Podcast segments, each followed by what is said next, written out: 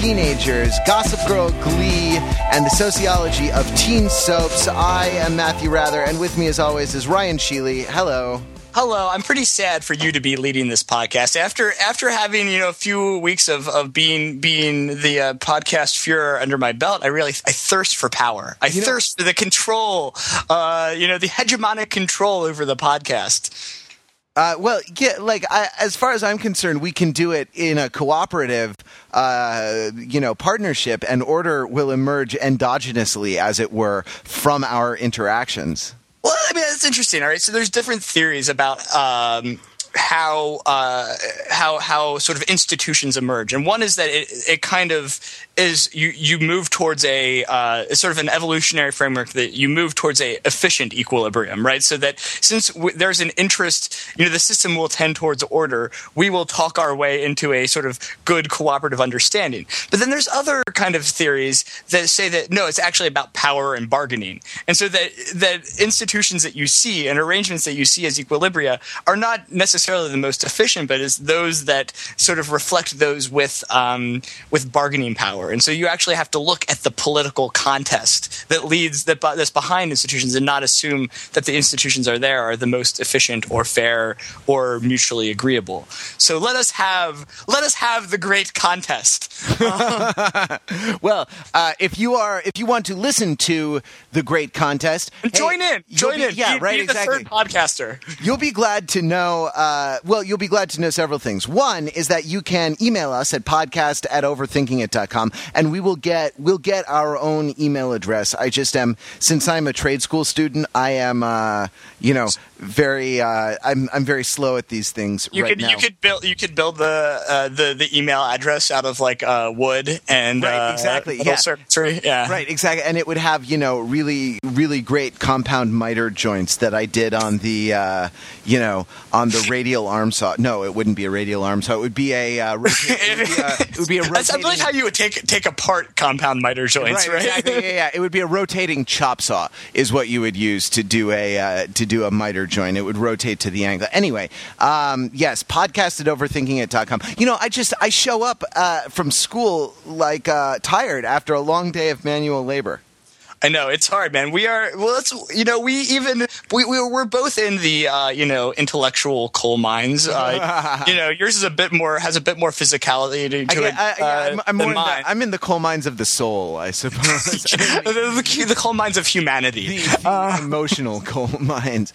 Uh, but um, yes, But it's exhausting, man. It's, it's tired work, and yet we still, you know, find time to, to provide for you, the listeners, to, to just, you know, to, to, to really harvest those pieces of our coal that have become diamonds and, and give them to you, the listener.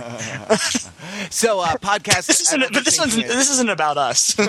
no, and we've been taken to task for that many times before. Podcast at overthinkingit.com or 20 fat jog 01 that's 203-285-6401 we would love to play some uh, listener voicemails on the show and Would I we? think- well, we, I mean, be forewarned, we will mock you mercilessly uh, if if you do call. But and probably swear at you and yeah, probably tell you that exactly, that uh. Bill Murray has a cameo in Zombieland. oh, oh, you see, I didn't know who it was, but I, this is the thing. This is what I do. You know, when I step into the arena with uh, with Ryan Sheely, I want It's a social contract. yeah. Uh, wait, before before we get to before we get to that, I want to say that you are still getting this on the main Overthinking It podcast feed, but we are now in the iTunes store. We're not yet searchable in the iTunes store as we record.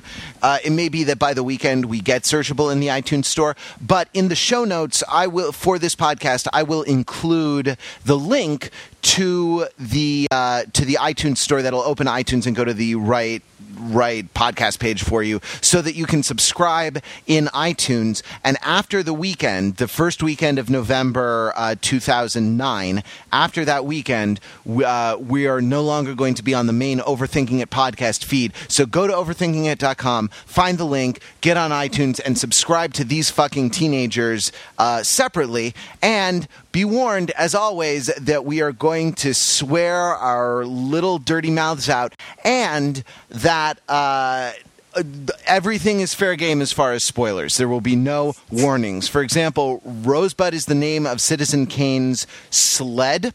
Bruce. Who Willis, doesn't know that? That was spoiled to me by a song on Animaniacs when I was uh, when I was like ten. You see, that's that's interesting because if you don't know it's a spoiler, I mean, if it's if it's not a spoiler you care about, is it still a spoiler? Bruce Willis Fucking, is. How about this? this? This fucking Willis- sound quality. You you you just skyped out, man. Bruce sound, Willis is sound, dead. sound quality is fucking terrible. Bruce Willis is dead throughout the entire uh, Sixth Sense, and in The No. Wire, in the final season, No, don't say it. Omar dies. No, no, he is and- shot. He is shot randomly and meaninglessly by a small child. Speaking of Omar dying, Speaking of Omar dying, I saw Omar living, um, uh, and this is not a kind of miraculous uh, uh, resurrection, but uh, at, here at the at a.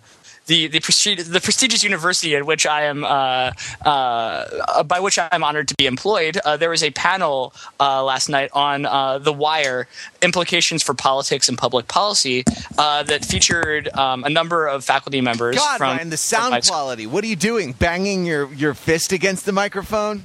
Uh, yeah, I am. I mean, once once I get going, I get I get revved up just thinking about the wire. Was that what? Well, no. So my my boom mic kind of slipped down, and so there was no really gentle way to kind of nudge it back up. Um, I hate it. I hate it when your boom slips down. I know. I, will tell you what. That's what she said. Um, Sing. Yeah. so anyhow, so the panel. it?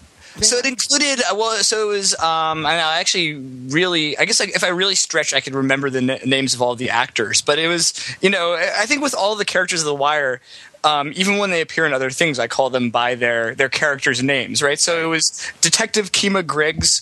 Um, the lesbian. The lesbian. Uh, and and when she was introduced, definitely at least several people in the audience yelled, "You look fine, girl," um, uh, at her. Um, and then Omar uh, was there uh, without a shotgun, thankfully. And then Bubbles, the uh, the sort of junkie, uh, most most possibly the, the the hero of the Wire, or the the the sort of I'd argue that Bubbles is the hero of the Wire. He's like I would too. That he is. Uh, he's like cockroaches. He will. He will survive under any conditions. Well, that's right, and and actually, so um, I think that the the actor who played Bubbles, Andre Royo, was kind of. I mean, he had almost some of the most most value added, right? Because it's, the question is, what do you want when you have a table full of social scientists and a, a table full of uh, actors talking about you know the political and policy implications of the TV show? And so, what? Yeah, happened- in a way, the actors seem like the worst people to to ask about something like that. Well, that. right. I mean, so with Omar, I mean, it was cool. Just, I mean, Omar was very impassioned and, and was cool, but wasn't like, you know, other than the fact that once you got past the like, wow, I saw this guy on TV a lot, and now he's talking in front of me. Like, I mean, it, it, was- it was it was a lot of like celebrity. It was a lot of the like, you know, you just as well go hear George Clooney talk about Darfur, right? Like, um, but I think what was really cool, like the two best. Um, uh, segments. You know, so there were six people on the panel. Each person got like two, like you know, five to ten minute segments. And so Bubbles, you know, said um, a little bit about how he was, you know, when when he was researching the role, he spent a lot of time with junkies in, in Baltimore. And what he found is that even though there are these people who like, you know, are like less than nothing, they still, you know, even even if you have nothing and you are nothing, you don't got to roll over people, and you you can still treat people with like a basic amount of decency. And that was one of the main things that he was trying to capture in that portrayal. Um, and I think that that was like a, just a very small insight that you know, you know, as he was mentioning that, it like made me think immediately of a number of season, uh, scenes from throughout the season, and it was you know, it was actually a a way where you know like a statement you know he was talking about his craft uh, you know about acting but it had you know pol- political implications. And that was more profound and interesting than you know uh, Kima saying, "You got to go and volunteer in our urban inner city schools. That's what you got to do." I mean, which is true, um, and we should. But I don't need an actor to tell me that. Um, and then the other really I think the best sort of statement by the the social scientists was this um, by a guy named uh, Brandon Terry, who's actually a political science PhD student at Yale, um, but was a undergrad at Harvard and was asked to be on the panel. And he just did a close reading of two scenes. Um, one, uh, both from season four. One in which uh, Bodie gets shot, and then the one in which. Uh, uh, Marlo sort of shoplifts a, a um, shoplifts a lollipop from a convenience store, and the security guard says, "You know, why you do this? I'm right here. You know, you, are not even going to respect me. You know, you're just ignore that. I, I pretend I don't exist." And Marlo says, "You know, you want it to be one way, but it's the other way." Um, and and he Brandon did a close reading of those two scenes and sort of you know what the kind of political and moral implications of those two scenes were, and it was it was awesome. So I think the people who did it well, you know they they you know spoke from their discipline but engaged you know the, so the, the, the good social scientists engaged with this as a, a work of fiction as a work of art um, that has implications and the actors sort of you know the good act, speeches by the actors dwell uh, sort of dwelled on the, uh, the the political implications of of what they were portraying so i mean it was just i mean the energy was just tremendous right I mean, rather was, than well rather than being what a kind of generalized sort of rah rah si se puedes you know uh, right. go team, you know, teach for America kind of thing. Right, right, right. And and whereas a lot of the the other two academics were more like, see i mean we're just like yeah the wire is like really unflinchingly realistic and is you know an important vehicle for like as an important teaching tool. I mean one of the cool things is that uh, next year um, a course will be offered on the wire wow. uh, taught by william julius wilson who is a preeminent uh, urban sociologist. Um, so it's going to be on the wire and um, and and sort of urban policy. Um, and i will probably audit it yeah, I'll bet you will. Um, and then someday maybe he will uh, audit my course on uh, Gossip Girl and uh, and uh, Gossip Girl, social theory, and uh, and public policy. Yeah, and the implicate the implications for public policy. Well, think- okay, so let's get into that. Let's get into that because well, uh, let's let's let me. You know, I've been talking a lot. So Matt, what do, as you you know we're actually a good representation of this panel right? Because you are the uh, uh, the tradesman and uh, I am the social scientist. And so we'll see if we can you know do do what the good parts of the panel did. And so you know as someone uh, who's schooled in the, the, the, the cultural the cultural crafts um, yeah no that's why that's why I say actually my experience with actually well both I mean my academic background is in literature. Mm-hmm. You see, I well, you, don't, you don't say. I'm, I, am struggling to articulate this because I actually I'm trying to write a, a lesson. Being in acting school at UCLA, I I want to uh, to be a teaching assistant in the English department, which is my you know my only area of any kind of academic competence. Uh, for for the reasons of the you know the stipend and the the benefits that it has to your educational fees. So um, I'm trying to to put this in a way that uh, neither undersells myself nor overstates the case. And to say, you know, I was an English major in college, I think undersells myself a little bit.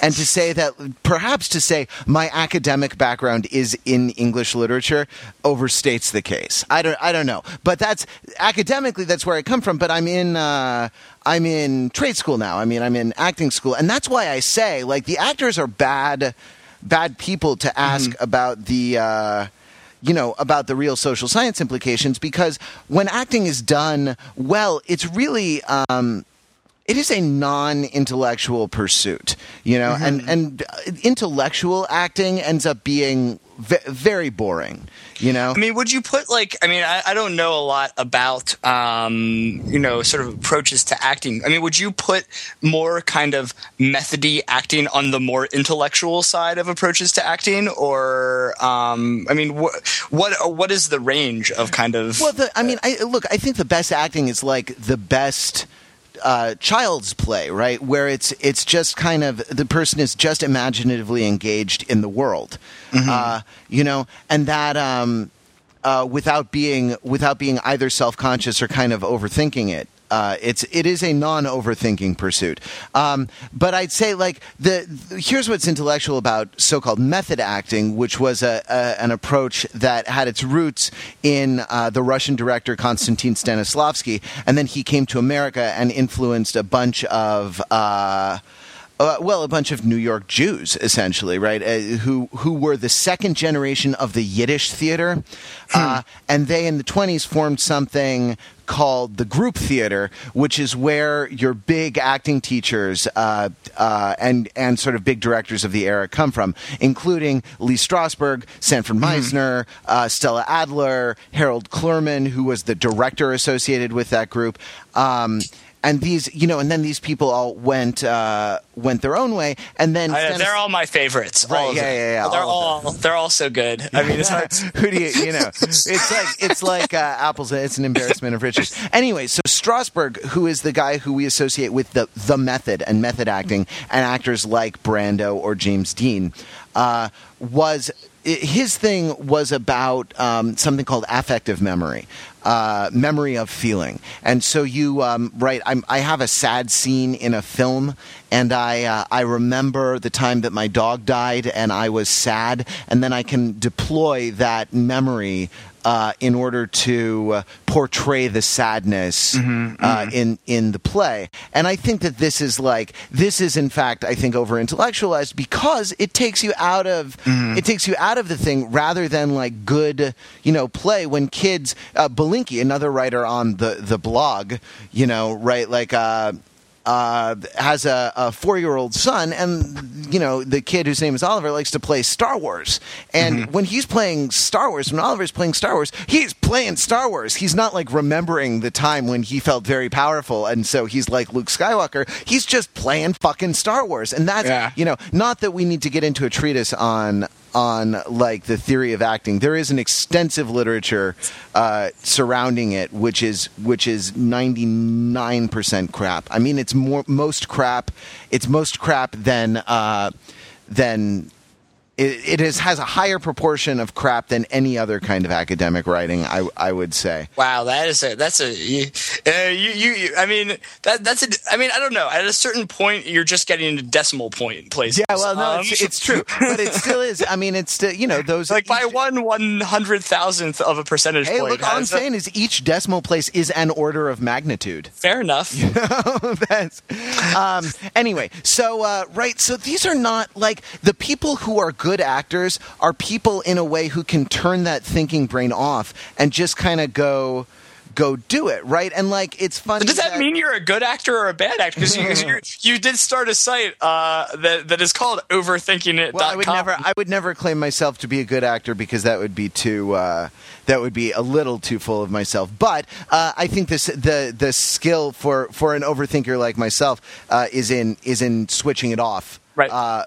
F- for a particular for a particular reason or for a particular time. Anyway, so right, so Well, as an- as an actor and Bubbles as is an- not talking about he's not talking about like postmodern institutions. You know what I mean? No, he's no. talking about look, these are the people I lived with. This is what their immediate world is like, and this is what the human interaction is like among Right. these people. And that's, I mean, that is what an actor can can I think value valuably tell you. And actually, you see you see people. I guess you said who Sonja Sohn or right? Mm-hmm. Yeah, who Sonja is Sohn. Like um, who is sort of overreaching and trying to make a uh, a, a public policy claim Right. based on you know ba- based on on. Uh, on what she did, but look, I mean, I think we can go straight into Gossip Girl from here. Well, I was just going to say, well, a- as an as a lowly, uh, uh, unth- unthinking actor, Right. uh, you know, tell tell me what you see as the some of the policy uh, does is is it folly to uh, talk about the public policy implications of, of Gossip Girl,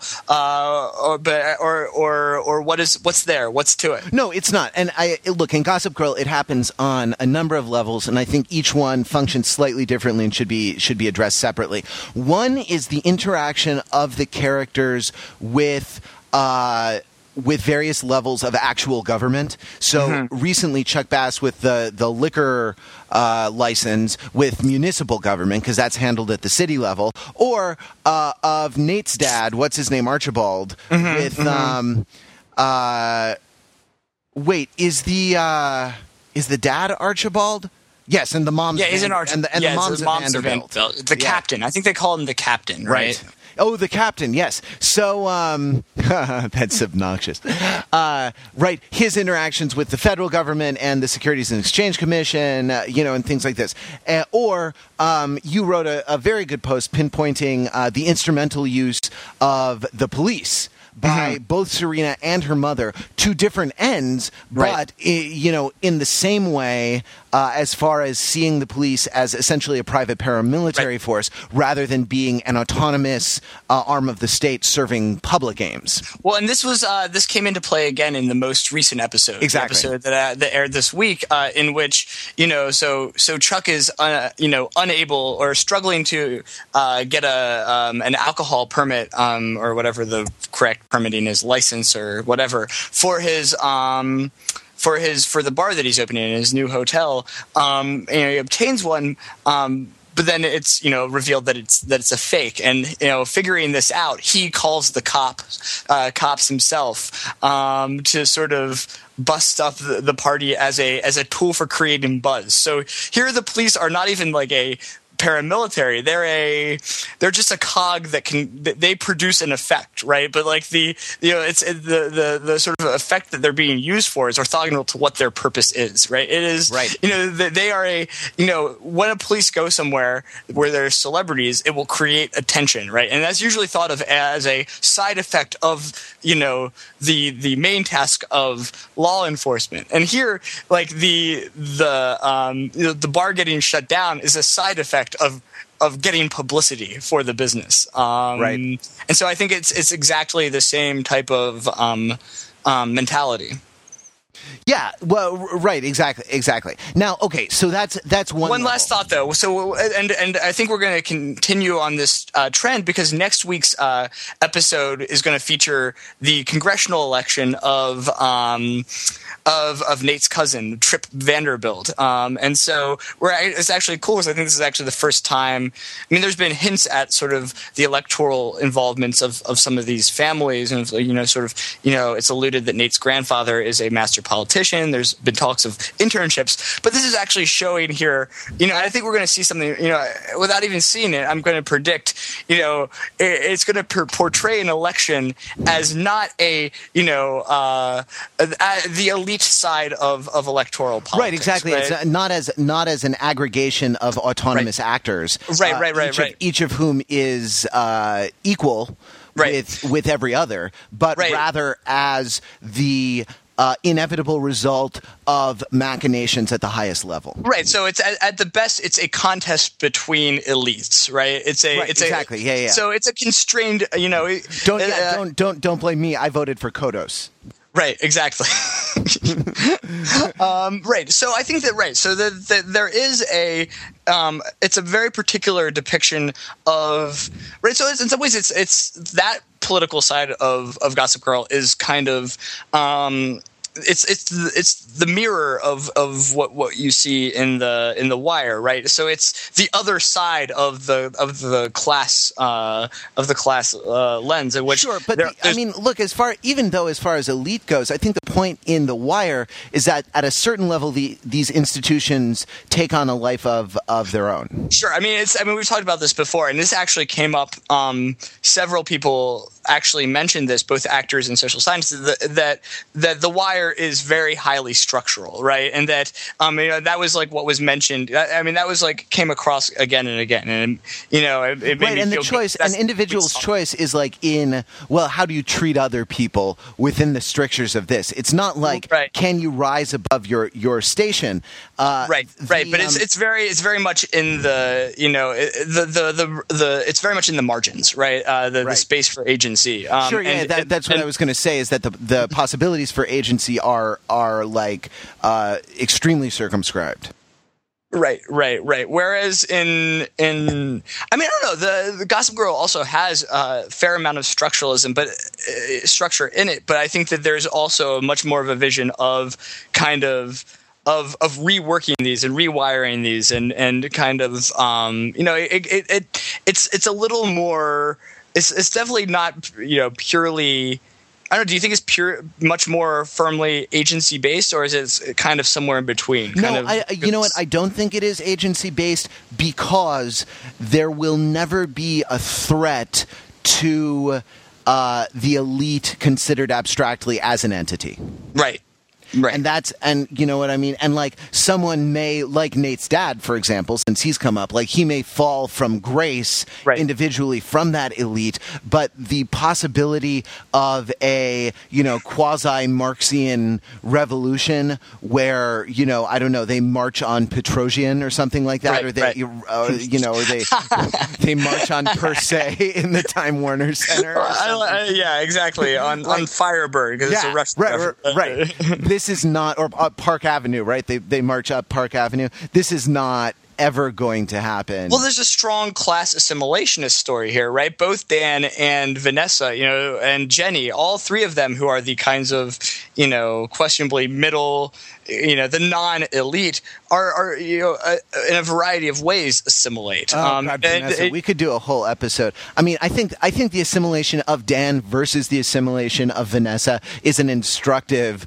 kind of story about maybe one of the things Gossip Girl is getting at. But that's not. I mean, that's not this. Let's stay. I think we'll get that. We'll get that next week, though. Maybe, it seems yeah. like Vanessa's back. Um, it seems um, not not to you know do too, too much forecasting, but just just based on the, uh, the the the trailer, seems like um, that that Blair is going to almost you know now that there's a new Blair Serena feud reignited, it looks like um, uh, Blair is going to draw on uh, on Vanessa as a resource, and there's going to be at least a temporary alliance between the two of them. Um, if I uh, had if I had to predict. That's fascinating. I mean, I, uh, okay, so now that now that we've gone down this rat hole, let's um, you know, uh, let's just say Vanessa's mother was fantastic, right? That's true. was in one sense completely a straw man for the for that you know what Vermont hippie Ben and Jerry's kind of what did they say we're we're organizing the the, The, cheese- the cheese the cheese producers in Burlington or. Burlington Vermont we're Yeah. organizing the cheese producers I mean, everything out of her As mouth though- was, a, was a cliche of like the futility of of this kind of pro. Like not even the futility, just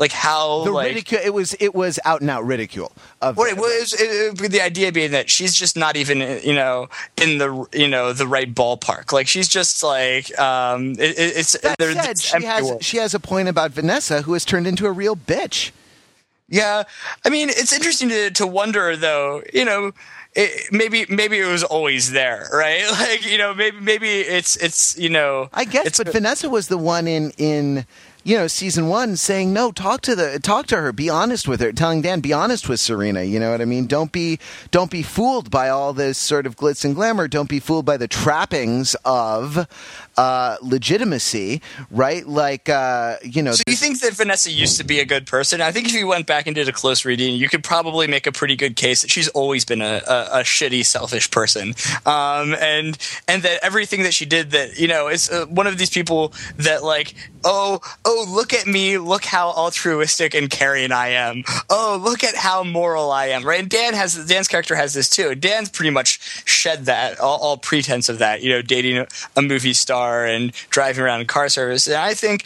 Um, I, I you know because here's the thing is that anyone who really rejected this would would would write themselves out right so anyone who actually was a good person wouldn't be a principal character in the show Well, sure, right, yeah, absolutely. There was a um, there was a great line on Dollhouse the other night, which I which I still watch, where uh, they were talking to the the scientist who you know I don't know turns the people into the zombies. And who was um, uh who was uh Yale 04 um, oh really? yeah yeah he was in Morse Fran Kranz um, He's great in the show. Yeah, yeah, yeah, yeah, yeah. He's um he did some he was in like the exit players or something and he had Yeah. like done some acting before coming to Yale. But yeah, I, I watched one episode. Um I watched the one where I don't know, the chick kills a dude. Does that mean anything? No, I Uh, mean the- that could be like any of half a dozen. is that really that happens a lot? But oh, I saw a recent one. I saw one like last week, I think. Um, I think it was last week's episode. Oh, oh, right, right, exactly. It is, it is that particular episode uh, to which I refer. And there was a line, there was a line in that where it's, where it's, uh, you know, where the the boss of the dollhouse said to him, said to our friend Morse 04, uh, you know, most of us working here in the dollhouse were chosen because of our compromised morals. You, on the other hand, were chosen because you have no morals at all. And this is like, I think you're describing the the, um, I think you're describing the world of Gossip Girl in a way. Like every everyone there is dirty. Well, there's a selection process, right? There's, I mean, I, I, I mean, as as someone who sort of makes inferences for for a living, um, you know, it's it's. Uh, it, it's it's it's hard to say that you know Vanessa um, was turned into this by her environment because she's chosen she's not removed herself from this environment. And so it's very likely that there's some kind of a self-selection. The fact that she is still drawn into this world means that there's this is with the, at least the seed of that is within her right? Um, so you know like we only really know if it was the kind of nature or the nurture if we randomly assigned vanessa to this environment and, and saw what happened. But i think that the fact that she's still here indicates that um, that that even the the the part where she seemed more like a good person was you know just her being being selfish and but so the difference between like you know Vanessa season one and Blair all through the way was just a lack of self awareness right and sure so that, or that the, the the range over which her selfishness uh, is expressed right, has right. has broadened or at least right. shifted, maybe not broadened. So let's, let's let's let's let's bracket this. Uh, you know, we'll, I think we'll get this over the next few weeks. I think you uh, you were talking also about another. Yeah. Um, oh well, I want to move. I mean, I want to move down uh, uh, levels successively because there's a there's a um, there are actually a couple of levels of of uh, social power mm-hmm. being exerted. And it seems to happen, I mean, it seems to happen over several different domains, right? One is what we can call high society or Upper East Side society, which is partly coextensive, though not entirely coextensive, with.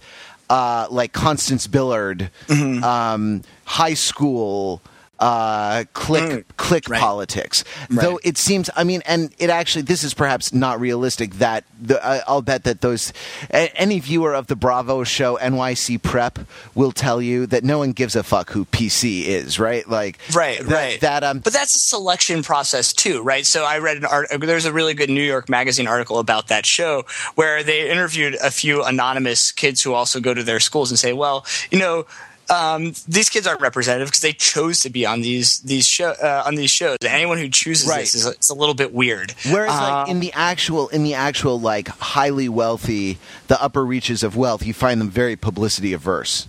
Right, exactly, exactly. But so, um, but this this is, I mean, so these are two domains that are that are partly coextensive. Let's say, right? That that there is, you know, society uh, high society, right? Like with mm-hmm. debutante balls and you know I don't know and tabloids, and is you know Serena with Poppy Lifton in the tabloids uh, right. and and things like this. And then there's the which is I guess that's I mean that seems like it's mostly functional, like it's mostly a plot device, and and doesn't really matter for the uh, for the the sociology of Gossip Girl. Far more important, I I would contend, is uh, the um, the high school uh, social hierarchy, which uh, Jenny Humphrey now is uh, has clawed her way to the top of, or I guess was was set at the top of. Yeah, I mean Blair anointed her that. It was it was a, a sort of a, um, you know, there was a, a plot arc that's kind of stretched across from you know last season's finale right. all the way to um, all the way up to you know a few episodes ago, and then and then uh, the most recent episode where Blair kind of anoints Jenny as the new as the new queen of this of the kind of local uh, social order. Right. Um, and then I mean, what what is your what you know? This is an interesting thing. Is like what is the purpose of the queen, right? So there's a plot point where uh, uh, a few uh, episodes ago. Uh, where Jenny's first decree as queen is to declare there's no more queen, right? right. Um, and she wants to create an anarchy, um, essentially. And and what happens? A very that, a very virtuous anarchy. Right. Right, exactly. Right. An idealized. In fact, let's call of, it an I'm okay, you're okay archy. right, right, right, right. Exactly. Um, and th- so there's this kind of like, you know, I mean, it's it actually there's almost a Rousseauian point here, right? So Rousseau writes about like a a, a sort of um, state of nature, right, in which it's the noble savage, right, Yeah, and that people pre- in a pre-social right. and this is a difference for those of you who are who are you know uh, not right, then- not necessarily playing political science the home game. This is like a big difference between Rousseau and someone like say Hobbes. Hobbes, Yeah. exactly. No, that's exactly where I was going. Is that so? Hobbes believes is you know that whenever the Leviathan, you know, uh, Which is the state. Uh, yeah, there. So the state, whenever the state disappears, anarchy just goes back, right? So it's that it is the state that that kind of creates the order. Whereas and that from, and that and that outside of the state, the life of man is solitary, poor, nasty, brutish, and short.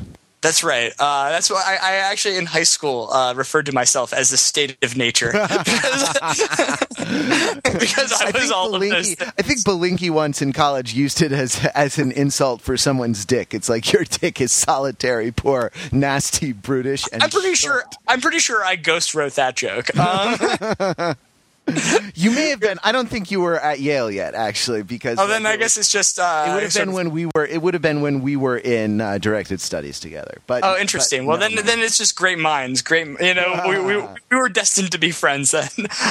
um, um, for for that for the our you know thinking of short and thinking of stature wangs. Um, um, so yeah, but, but just to finish up on Rousseau Yeah. is that the idea is that you know once you you know so in a, in a Rousseauian world, removing the state, you know, decapitating the state doesn't lead to to anarchy or doesn't lead you back to his state of nature, which is everyone you know being kind and good, because the the the damage of society. It, it, the, the, you you still have kind of a uh, an immoral society. What what what uh, what uh, Reinhold Niebuhr called uh, the theologian Reinhold Niebuhr called you know moral man, immoral society, right? And so that um, you know. So I'm, I'm wondering. So Jenny wants to abolish this state, and, and sort of naively assumes Right. that um, that she's yeah that it, within Blair's Hobbesian world, she naively assumes she naively still holds uh, Rousseauian assumptions.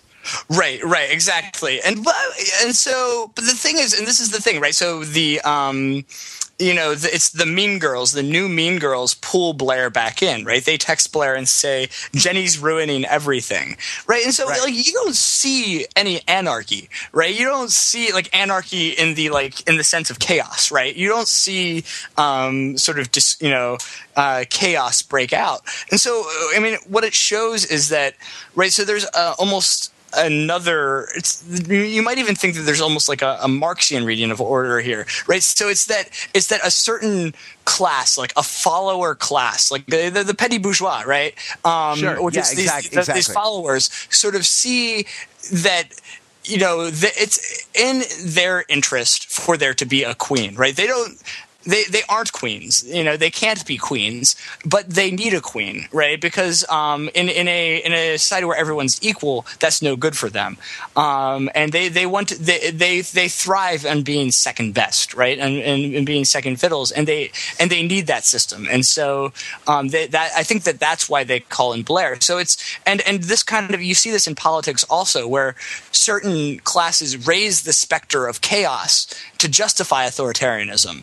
Um, but it's unclear whether you know, and so they even use Hobbes as a as a well, you know, if we don't have a dictator, uh, yeah, anarchy will ensue. But you know, Or, yeah, I mean, or like, I mean, not to get too uh, politically charged in our contemporary politics, but you know, the threat of terrorism or something Sure. like that. Like, you know, a, a very heavy law and order state protects us from the threat of terrorism. Sure. I mean, that that um, is you, you have that in the wire too, right? Um, you know, both in very literal senses and like I know several points the kind of you know Homeland Security is shifting you know certain resources away from the war on drugs, or you know things um, you know the war on drugs gets actual political will behind it when it's linked to to terrorism and to Homeland Security. Sure. Um, yeah, yeah. There was that. There was that. Uh, television commercial, uh, maybe 18 months, two years ago, that was these adorable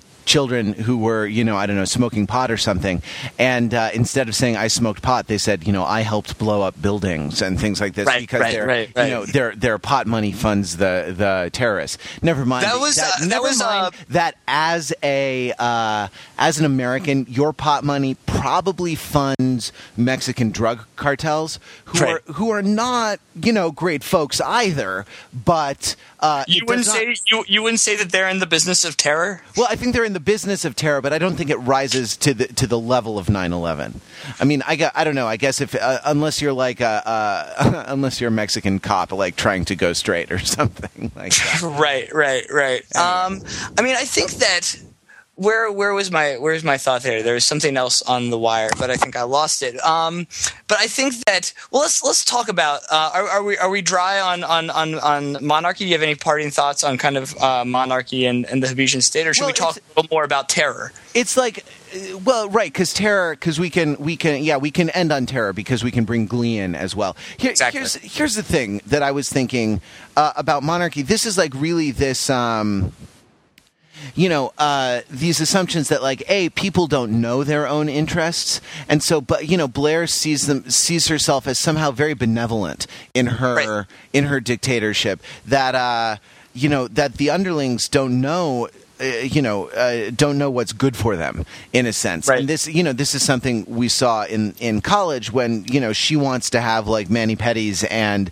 sushi catered from masa right uh, whereas the kids want to you know drink pizza or drink pizza and eat beer or the other way around eat pizza and drink beer Right. uh, you know in a rooftop party you know where uh, Dan hooks up with uh, Michelle Right, Trachtenberg right, right, right, Um, right. so Well, this is a it's a very Benthamite kind of view, right? So Bentham had this like um, view of utilitarianism that some people's utility that they're maximizing are better than others, right? So that like some people actually like you know that you should set the you know in, in terms of the question of whose utility to maximize. You know, he actually has this kind of um, you know the enlightened folk should maximize, and the other people will learn to appreciate it, right? And so there's a kind of a um, a, a Benthamite logic behind that that reading of of of- which of- I, which yeah. I mean, if we're all honest, I, I would say that we all kind of hold that uh, not non specialists. That is to say, you you probably have a more sophisticated understanding of it. But like, if we non specialists are all honest with ourselves, I, I would venture to say that we we probably hold a similar view that you know there are just some nicer people than others, right? And like, you know, who who let's put the nice people in charge. Of course, you know, problem of elections is that you in order to win them you you really disqualify yourself from being fit to rule but That, that's right. That's right. Um, I mean, that's an interesting thing, right? Is that well because it's a contest, right? As we, we jokingly alluded at the beginning, right? There is a certain, you know, as much as we're now engaged in a, in a productive uh, discussion, there's there's a certain in, in whether it is in the in the podcast realm or in, in the political realm, it's it's underpinned by by violence, by coercion, by um, by by threats, by fear, right? That to create these productive good things that we see as a democracy and order, there is um, there's there's there's a power structure and there's a, and there's a struggle uh, within that. Not to be too Captain, you know, Marxy Marxy or something like that. But it- right well the okay and so that this and then the the you see when the girls it's funny the the girls the mean girls who text blair are little um I, I mean what are they afraid of i mean i think they're they're they're irrelevant, irrelevance. maybe or maybe they're afraid uh, of there being no one to regulate the interactions among people and uh, the disposition of public goods Well, sure. I mean, I mean, especially about this point of regulating uh, interactions. I mean, that's you know some theories of institutions um, say that what they do is they reduce uncertainty. They re- reduce is what's you know economists call transactions costs, uh, which is just the the uncertainty in, in given in in any kind of um, situation of will this person stab me in the back, or even on you know people who are more kind of sociologically inclined, just in general, you know what does this social situation mean? Uh, who is my friend? Who is my enemy? How do I, you know, it takes a, a, fair amount of cognitive capabilities, right? Like socializing can be hard work. And we have kind of, you know, culture helps to, re, you know, culture and norms and, and all this stuff, you know, helps us to, um, cut through that and you you can look at someone and you know based on characteristics whether it's fashion whether it's this you know you you you you could have some shared understanding that reduces some of the friction. Or another model is you have tell you, you have someone telling you what to think and how to behave, and then you don't have to think about it either. But you know, a variety of institutions, you know, it it basically it's a a shortcut that that that that prevents you from having to process, right? From using all of your processing power, figuring out how to every single situation goes, right? You you don't do a rational cost benefit calculation right, exactly. in every interaction. Or here's, um, I mean, here's a, a slightly more practical day to day example. You don't have to wait, fill wait, out. Wait, my, my examples aren't practical and day to day. You don't have to fill out a credit. Am I too abstract? you don't have to fill out a credit application at every gas station, right? Right. Your your credit is established through an institution uh, which which regulates the uh, money transactions between you and the gas pump you would be a quite good social science. I think you're wasting yourself in trade school. I'm trying to teach. I'm trying to teach college English. You know that like. Well, uh, I mean, I but do the same thing. I can do the same thing with Shakespeare, right? Like, you know. Well, that's. I mean, that's. Uh, I mean, but I think that you know, you you. That's like an excellent example. I mean, you you really. You know I'm going to link to this podcast in my cover letter. my, my I, I, think you should. You know, I may and I may link to it. Uh, you know, in my course development because. Um, you know, oh, oh, Ryan. Oh, God, you have to make this podcast required listening for your students. At the- we're, we're probably, uh, you know, by then, hopefully, we'll have worked out some of the more vulgar and uh, uh, problematic kinks. um, um, I like no, vulgar kinks. Yeah, exactly. I was going to say pun vaguely intended. Um, but no, but but we're so I think we are showing that there are definitely, um, you know, there are definitely political and policy implications to the Gossip Girl, and there and and there to the Gossip Girl, to Gossip Girl, um, to the Sonic Youth, Miss Blair. The Sonic Youth is in traffic.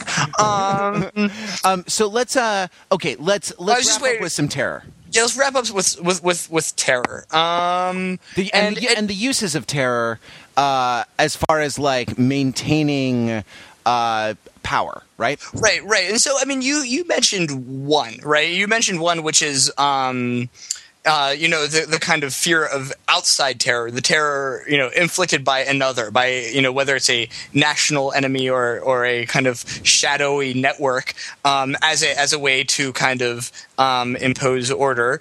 But um, I think that you know even um, you know throughout history, a variety, you know, I guess a good thing about a uh, um, uh, a democratic government, a democratic pluralistic uh, society, is that you know theoretically rule is not exercised by by terror, by the fact that you could be you know plucked from your uh, fr- from your home at any point in time. But there are many political regimes around the world in which the government, in fact, um, no. But this is like, look, this is there are there are levels of terror. I'm sorry, I'm jumping into Gossip Girl already, but there, no, there do are, it. I was just I was just setting see, it up. There are, there are you're saying there are political rule, uh, regimes around the world where this is in fact the case, and you can be disappeared at the drop of a hat. Sure. Which is why, you know, everyone amnestyinternational.org, you know, give generously. But because like this this actually exists in a non-theoretical way. But okay, so um buy, buy Jim Scott's book, uh, The Art of Not Being Governed. the Burmese political prisoners. the um the God, you and your fucking Burmese per- political prisoner. Sorry. Oh, what? If Wait, any, what? You know what? If any Burmese political prisoners are listening to this podcast, Colin, I as apologize. close Yeah. as that Jago one. 20 fat jago one right Twenty- so look sorry, this is um this is like the way this is deployed in a universe like gossip girl or in glee with uh what's her name sue the Yeah. the cheerleading coach is the threat of arbitrary punishment not right. random punishment but arbitrary punishment Well, I mean, Sue even actually says that you know. So the interesting thing about Sue is that her arbitrary. It, it is actually random. I think she even says, you know, I pick one person on the team at random and kick them off every week. so, so it's not only it is arbitrary and random. Whereas I think a lot of uh, in the world of Gossip Girl. Um, It it is, is. it's arbitrary but not random. And here's the thing. Here's the thing. Like here's the example of it from the last uh, from the last one. Uh, Hmm. it's not. The, uh, Jenny getting the girls to dump their yogurt on Eric's boyfriend, right? Because Right. that is that is a specific response to a specific aggression. What Right. it is is Jenny will maybe take the yogurt that you give her, or maybe yell at you and make you send it back. Right, exactly. But that's a, actually that's a great example. It's a great moment, and it's it's her doing that. I mean, that's a Blair thing too, Yes. right? That is, Yeah, yeah. that is very much. and it's like this is really supported by, for example, the psychology literature. Even in your psychology 101 textbook, there will be about you know some section about conditioning rats, and the Hmm. way to really fuck a rat up is intermittent reward at random intervals and intermittent punishment at random intervals. right, right, so right. if you if you condition the rat that it's going to get cocaine uh, when it presses the lever. Uh, and then start shocking it when it presses the lever, but every so often give it some cocaine instead of shocking it. You are going to fu- you are going to create a you're going to create a servant class of rats, Right. You know, and that this is I mean, and that this is how this this uh, this functions. This kind of intermittent uh, reward and arbitrary punishment at random intervals serves to enslave people in a way through a very basic cognitive mechanism that is at bottom a survival mechanism for Well, and then and then this can get layered on top of a more social kind of mechanism, and so you know a, a different type of strategy of rule that sometimes sort of um, you know intersects with certain kinds of political terror is you know what's called divide and rule, right? Right. And so it's that you you then you you you layer on top of this system of kind of arbitrary punishment and reward um, a system of unequal treatment across subjects, right? And so that you you you create sort of competition or rivalry um, between you, you favor some, but but but they know that they could be kicked out of the, the sort of favored coalition at any time, right? And this is um, in in Glee when Sue is co-directing, right? She. Uh, uh, I mean, it's a it's almost like a masterclass in uh, in, in in the dynamics of divide and rule, right? She picks the um, the, the the sort of minority, students. The ethnic minority the, kids, the yeah. ethnic minority students, and uh, sort of uh, uh, differently abled students, um, and and put and makes them makes them sue Sue's kids, right? Um, that's funny uh, but you also see that I'm, I'm I'm struggling for a concrete example, but I'm sh- I, I- feel like when I was thinking about this, there's b- examples of Blair utilizing this tactic as well. I mean, there is actually a really good one in the uh, last episode, the one about the the toast, uh, the freshman toast, where um, Blair is preparing for her speech, and uh, one minion runs back to actually warn her that uh, Vanessa has the microphone, and and and Blair goes. Oh, why are you annoying? And then she's like, "You're demoted. You're and then minion number two. You're now minion number one, right?" And so it's it's this you know this shuffling of favorites. Um, it's actually was a classic strategy um, of like single party uh, like uh, authoritarian governments, um, and it was characterized by like the Moi regime in Kenya, where there was a tremendous amount of uncertainty of who would be in the cabinet, and you could easily be kicked out and lose the kind of access to patronage and the, the you know the favor of of the dictator, and it created a certain amount of um, it, it was it was a major strategy for for creating compliance in a regime that had very little legitimacy, very You know very you know who little legitimate social base. in Who's in, that? in the day to day world is uh, is like um, elementary and secondary school teachers. How so? Well, with by picking favorite by picking favorites, Mm-hmm. you know, you can sort of maintain order in a in a high school classroom. You know sure, what I mean? parents parents do this too, right? I mean, sibling rivalry, among right? kids, yeah, for sure. Huh. So that's no. I think I think you're right. Uh, So there should be a Gossip Girl, And there that it's be- not. It's yeah. It's the gossip. So there Girl should be there should be right. um, toddler soap operas, basically.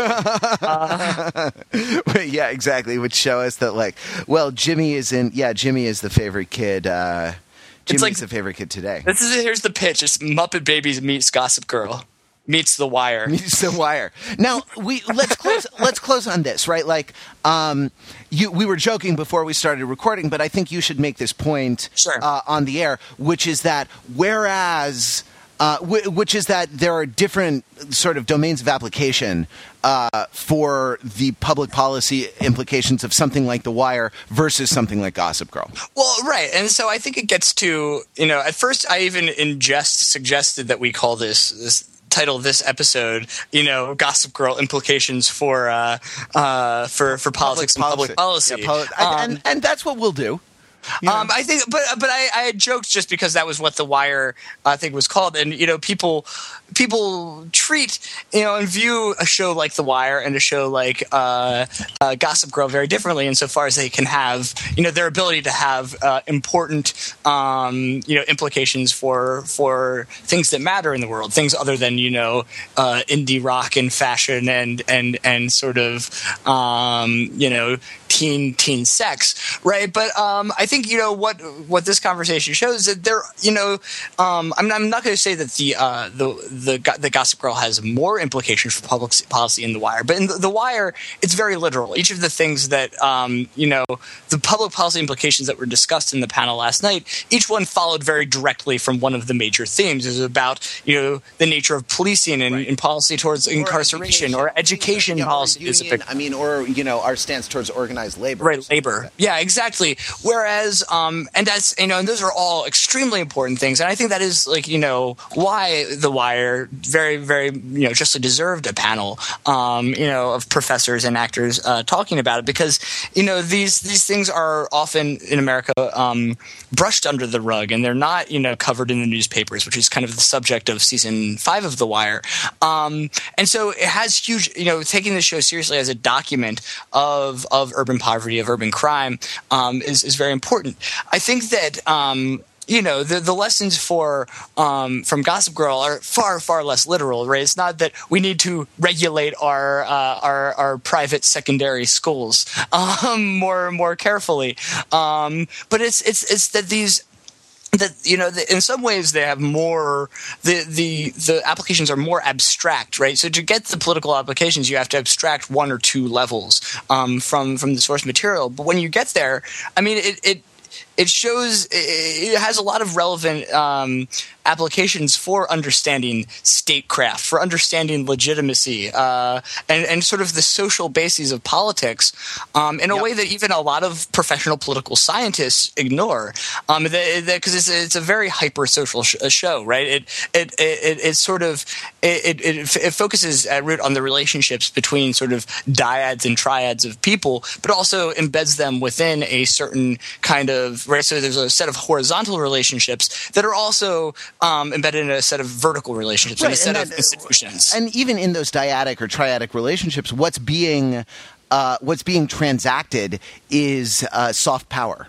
Yes, yeah, absolutely. Um, and it- right, so it's the um, both the kind of um, ability of, of slightly kind of personal forms of, of coercion, or even these kinds of you know even softer forms of setting the agenda of um, of, of, of, of of kind of being um, a player, so to speak, uh, within within uh, social um, social circles. And I think that tells us a lot about you know not only about our own society, but about you know fundamental issues of you know failed states. Right? Jenny's uh, Jen, this uh, episode showed Jenny as the ruler of a failed state, someone who's like failing to really understand the levers of uh, um, of statecraft and lacking the courage to actually create sort of legitimate institutions. Right? She's kind of um, Or lacking lacking the the like the realpolitik. Well, right. Well, there's the thing where she's almost like, um, especially like the failed attempt to kind of remove the the queenship and think that everything will go back to normal. I mean, it's almost like a, a neocon, like circa Iraq, like pre-Iraq 2003. Yeah, it's it's what's All- his what's his name? Francis Fukuyama, right? It's the end of history. Fukuyama, right, or or uh, Wolfowitz or something like that, right? Like, Yeah, um, exactly. Sort of all we have to do is is take away the, the bad seed and um and you know put in a good kind of person at the head, um and and and and we'll get a new kind of order, right? And and and, and ignore she ignored. You know, like a, a courageous Jenny would have kind of seen what was there as it was, not as she wanted it to be, and and sort of harnessed that to create the change she wanted to see in the world, right? Um, Do but you, want, ins- do, you, do you want to change the world? Harness your phone and call us at uh, 20 fat jog 01. That's two. I'm sorry, Ryan. Was there one more point in there? no, no, that was it. I, I- mean, if I had just known that you were going to cut me off, I would have modulated my voice downwards to make it seem like stopping rather than that you were that you were cutting me off. But no, I was. I. I, Oh, I, yeah, I- yeah. Well, I thought you had cashed out that idea pretty, pretty. It was completely. cash, Yeah. but uh, the idea. but you still It's cut. You, you still cut me the fuck off. Are you? Uh, do you want to cut us the fuck off? That's uh, twenty fat jog 01 or uh, podcast at overthinkingit.com. Make sure, make sure if you want to subscribe to this show that you go to overthinkingit.com and. Um, and uh, and subscribe. Click through to the iTunes link that that I will put in the show notes and subscribe separately to this podcast because we are going to separate it out, separate from the main overthinkingit.com site, separate from the work of uh, of the blog, separate from the Overthinking It podcast. All alone, it will be These fucking fucking teenagers.